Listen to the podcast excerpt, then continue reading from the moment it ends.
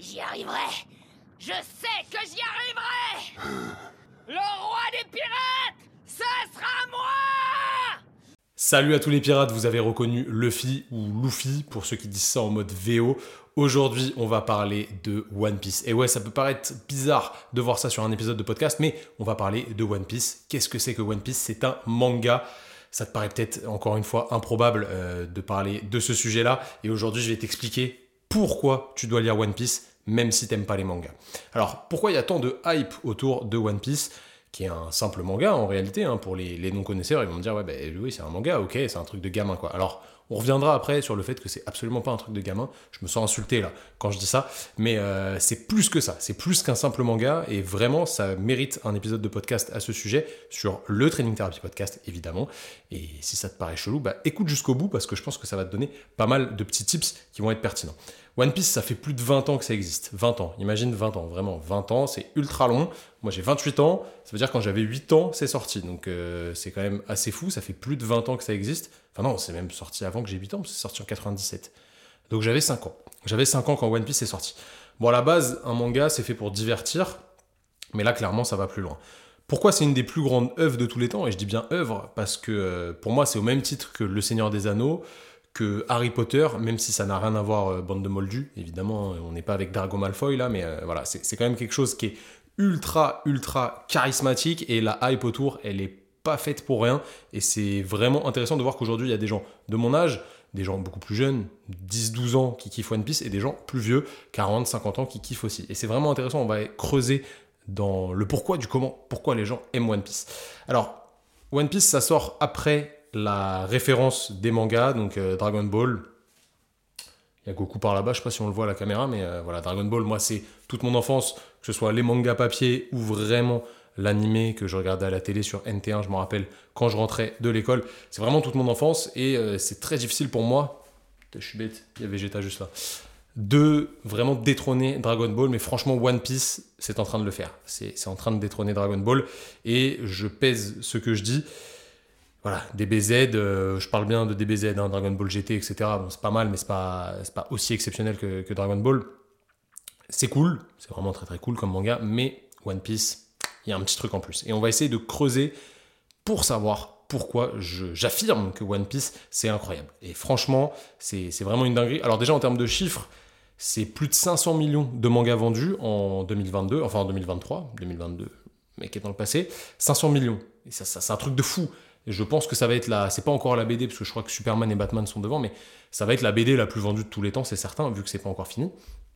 Et clairement, c'est le manga le plus vendu de l'histoire. Moi, je suis pas un fan de manga, genre Naruto, j'aime pas. Voilà, vous pouvez m'insulter si vous voulez. Naruto, j'aime pas. Euh, Bleach, j'aime pas.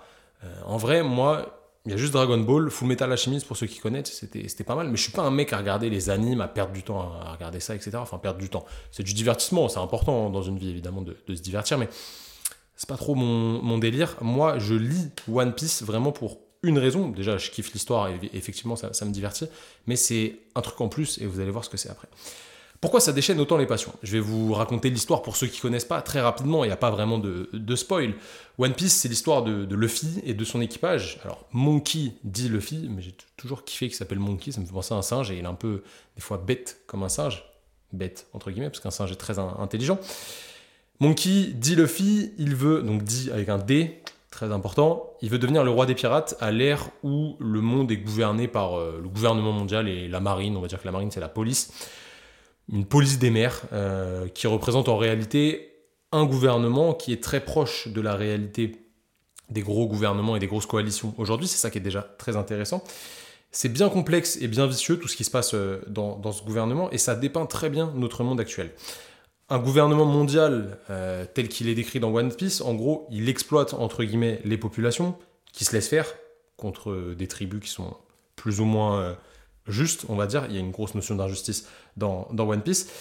Et contre ça, ou du moins contre, d'un autre côté plutôt, on a les pirates. Les pirates, ils rêvent tous de conquérir le One Piece. Le One Piece, qu'est-ce que c'est? C'est un trésor qui est laissé par feu le roi des pirates, Gold D. Roger, qui est du coup un pirate qui a trouvé un trésor et qui a été exécuté parce qu'il a été euh, déclaré comme le roi des pirates et la personne la plus dangereuse du monde, on peut, on peut dire ça comme ça. C'était le pirate le plus, le plus puissant. Lorsque Luffy, il était même pas né, je crois. Je suis même je suis pas sûr qu'il était né, en tout cas, mais bon, bref, ils se sont jamais rencontrés. Pour l'instant. Les pirates, ils sont pas méchants dans One Piece, euh, à part certains qui sont évidemment euh, des, salopards. Mais en gros, les pirates, ils veulent juste de la liberté. Ils veulent de la liberté vis-à-vis de ce gouvernement. Et c'est vraiment ce qu'ils cherchent. Ils cherchent à ne pas se soustraire aux lois et à faire un petit peu la leur. Alors évidemment, il y en a qui abusent et il y en a comme Luffy qui n'abusent pas forcément de, de ces lois-là et qui font les choses à leur manière plutôt pour le bien. Donc pour résumer, c'est l'histoire d'un petit gars qui constitue un équipage de pirates pour conquérir le One Piece, un trésor mystérieux. Mais en réalité, si on voit plus loin, c'est pas juste une histoire de pirates avec des pouvoirs, parce que des, certains ont des, petits pouvoirs. Ça, ça va 5 minutes, les grosses bastons avec des pouvoirs, des trucs violets dans tous les sens, etc. Et vous avez vu mon nouveau setup? J'espère que vous kiffez ce, setup-là. C'est stylé, c'est sûr, mais je vais pas faire un podcast euh, développement perso sur ça. Ça n'aurait pas de sens, euh, évidemment, sinon vous auriez déjà, quitté. C'est vraiment quelque chose d'universel. C'est une œuvre qui est universelle. Comme j'ai dit tout à l'heure, que tu 12 ou 50 ans, tu peux être touché par ce manga. One Piece, c'est en soi une vraie aventure, une épopée, une aventure à proprement parler. C'est réel quand je dis ça, avec des personnages qui sont exceptionnels, le genre de personnes qu'on aimerait avoir dans notre famille ou dans notre entourage, dans notre groupe d'amis, ou pour les entrepreneurs comme nous, dans notre équipe ou dans notre boîte. Ça, c'est vraiment important. Et on va justement voir les qualités de chaque personne euh, de l'équipage que vous pouvez facilement transférer à votre entourage, dans la limite du raisonnable, évidemment, on n'est pas sur un bateau. Bon, après, vous n'allez pas choisir vos amis parce qu'ils ressemblent à Zoro ou à Nami. Euh, Nami qui est la navigatrice, on va le voir après. Mais clairement, ça devrait vous inspirer à vous entourer de personnes déterminées, déterminées et surtout ultra fiables. Ça, c'est super important. Et c'est vraiment le, le cas dans One Piece. Il a des amis, un entourage qui est fiable et déter, déter à tout faire. Déjà pour eux, mais aussi pour Luffy. Pour l'aider à conquérir son rêve final, c'est d'être le roi des pirates, comme on l'a vu dans cette magnifique intro. Donc le premier, le capitaine, c'est Luffy. Il n'y a pas vraiment de second ou de capitaine euh, second, je sais pas comment on dit dans, dans la marine, vous me direz les, les gros marins qui m'écoutent, qui sont sur leur euh, trimaran, je crois que ça se dit. Bâbord, tribord, déjà ça, ça, je suis pas ouf. Si j'essaye d'inventer des noms de bateaux, on n'est on pas fini. Le bras droit de Luffy, on peut dire ça comme ça, c'est Zoro. Zoro, c'est euh, voilà, c'est le mec le plus stylé selon moi dans One Piece. Il s'entraîne tout le temps. Il a juste un défaut, c'est qu'il sait pas trop s'orienter, mais sinon il est trop chaud, il progresse tout le temps, il s'entraîne, il fait vraiment du sport. Vous le voyez soulever de la fonte, etc. Il est incroyable. C'est le bras droit de Luffy, c'est la première personne qui recrute dans son équipage. Il veut faire un équipage de 10 personnes à la base. Il veut 10 passagers, 10 équipiers sur son bateau, et il y arrive petit à petit. Ensuite, on a Nami, la navigatrice. Usopp, le tireur d'élite, qui est un petit peu la, la victime euh, de l'équipage au final. On a Sanji, le cuisinier, qui cuisine avec les mains, mais qui se bat uniquement avec les pieds pour pas salir ses mains. Et c'est important dans, dans le manga. On a Chopper, le médecin, qui est une espèce de reine, qui a des pouvoirs et qui est médecin, et qui petit à petit s'améliore en médecine. Nico Robin, la meuf qui sert à décrypter des, des énigmes, on va dire ça comme ça. Frankie, l'ingénieur du bateau. Brooke, le musicien, qui est un squelette musicien. Et Jimbei, qui revient, euh, enfin, qui vient dans l'équipage à la, à la fin, pas à la fin du manga, il n'est pas fini, mais voilà, vers, vers la fin du manga aux alentours de deux tiers, disons. Et lui, on pourrait dire que il n'a pas vraiment de titre défini, parce que c'est une grosse machine, mais on pourrait dire que c'est le cerveau du groupe, et c'est officiellement le numéro 10. Donc tu vois, il y a chacun qui a son rôle dans le bateau, enfin sur le bateau, et ça c'est stylé, parce qu'en fait, dans la vie, chacun a des skills qu'il peut utiliser pour le bien-être d'une communauté et d'une équipe. Et ouais, donc ça c'est vraiment important de le prendre en compte. Quand tu t'entoures de personnes, on dit qu'on est le reflet des 5 personnes qu'on côtoie le plus. Je pense que c'est un peu vrai, en réalité, parce qu'on s'associe avec des personnes qui nous ressemblent, plus ou moins, et qui vont nous tirer vers le haut. Si vous vous associez avec des personnes qui vous tirent vers le bas, je parle d'association, ça peut être dans le travail, ça peut être en amitié, etc. C'est pas ouf quand même.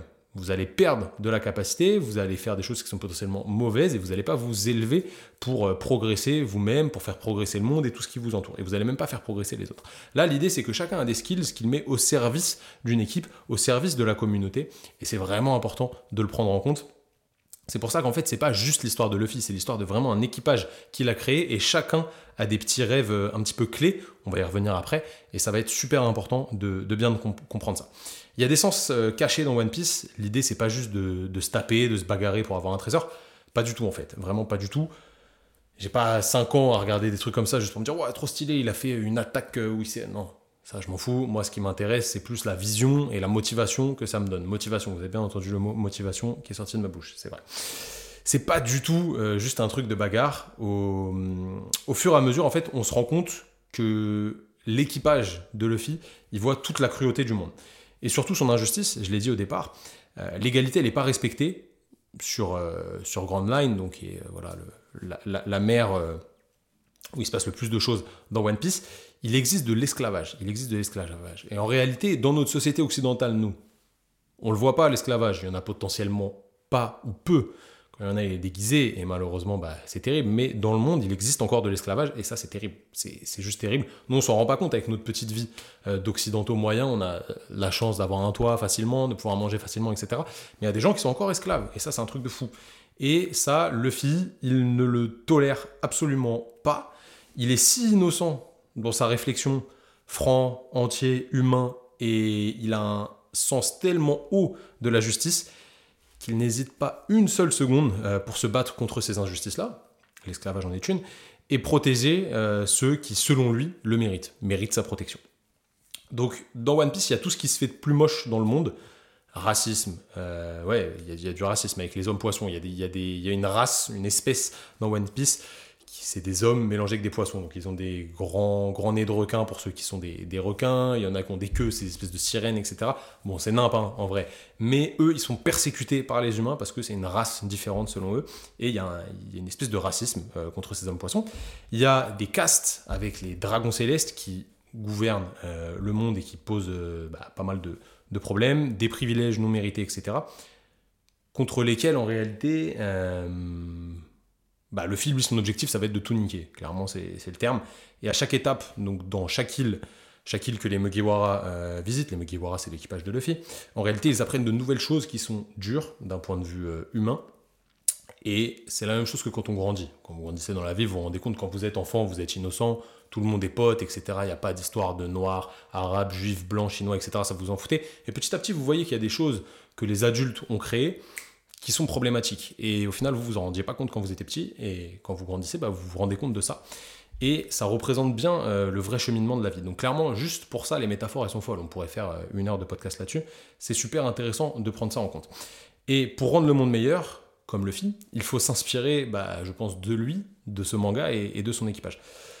Si on rentre un petit peu dans le détail sur les qualités même de Luffy, Luffy il est extrêmement têtu, extrêmement déterminé et il est très insouciant. Il est très insouciant. Il se soucie pas du danger. Vraiment, euh, pour lui, euh, voilà, faut que ce soit fait. Peu importe si c'est dangereux, si ça prend du temps, etc. Il va le faire. Et peu importe d'où on vient et qu'on est courageux un minimum, euh, le fils juge pas et il ouvre la porte. Il juge sur les actes que font les gens. Il juge pas sur qui sont les gens. Donc, il va pas juger sur la provenance ou la classe sociale, mais vraiment sur ce que tu es capable de faire et ta motivation, ta volonté à faire quelque chose. Donc, je pense que tu as capté un petit peu l'image. Euh, c'est quelqu'un qui est vraiment entier. Quelqu'un, le mec, il n'existe même pas, tu vois, mais tu as compris euh, ce que je voulais dire. Et c'est intéressant de réfléchir comme ça, en étant évidemment euh, adapté au monde dans lequel on vit, puisqu'on n'est pas non plus dans un manga, mais je pense qu'il y a pas mal de, choses importantes à en tirer. Et il a un rêve, comme je l'ai dit au départ et comme vous l'avez entendu, c'est de devenir le roi des pirates.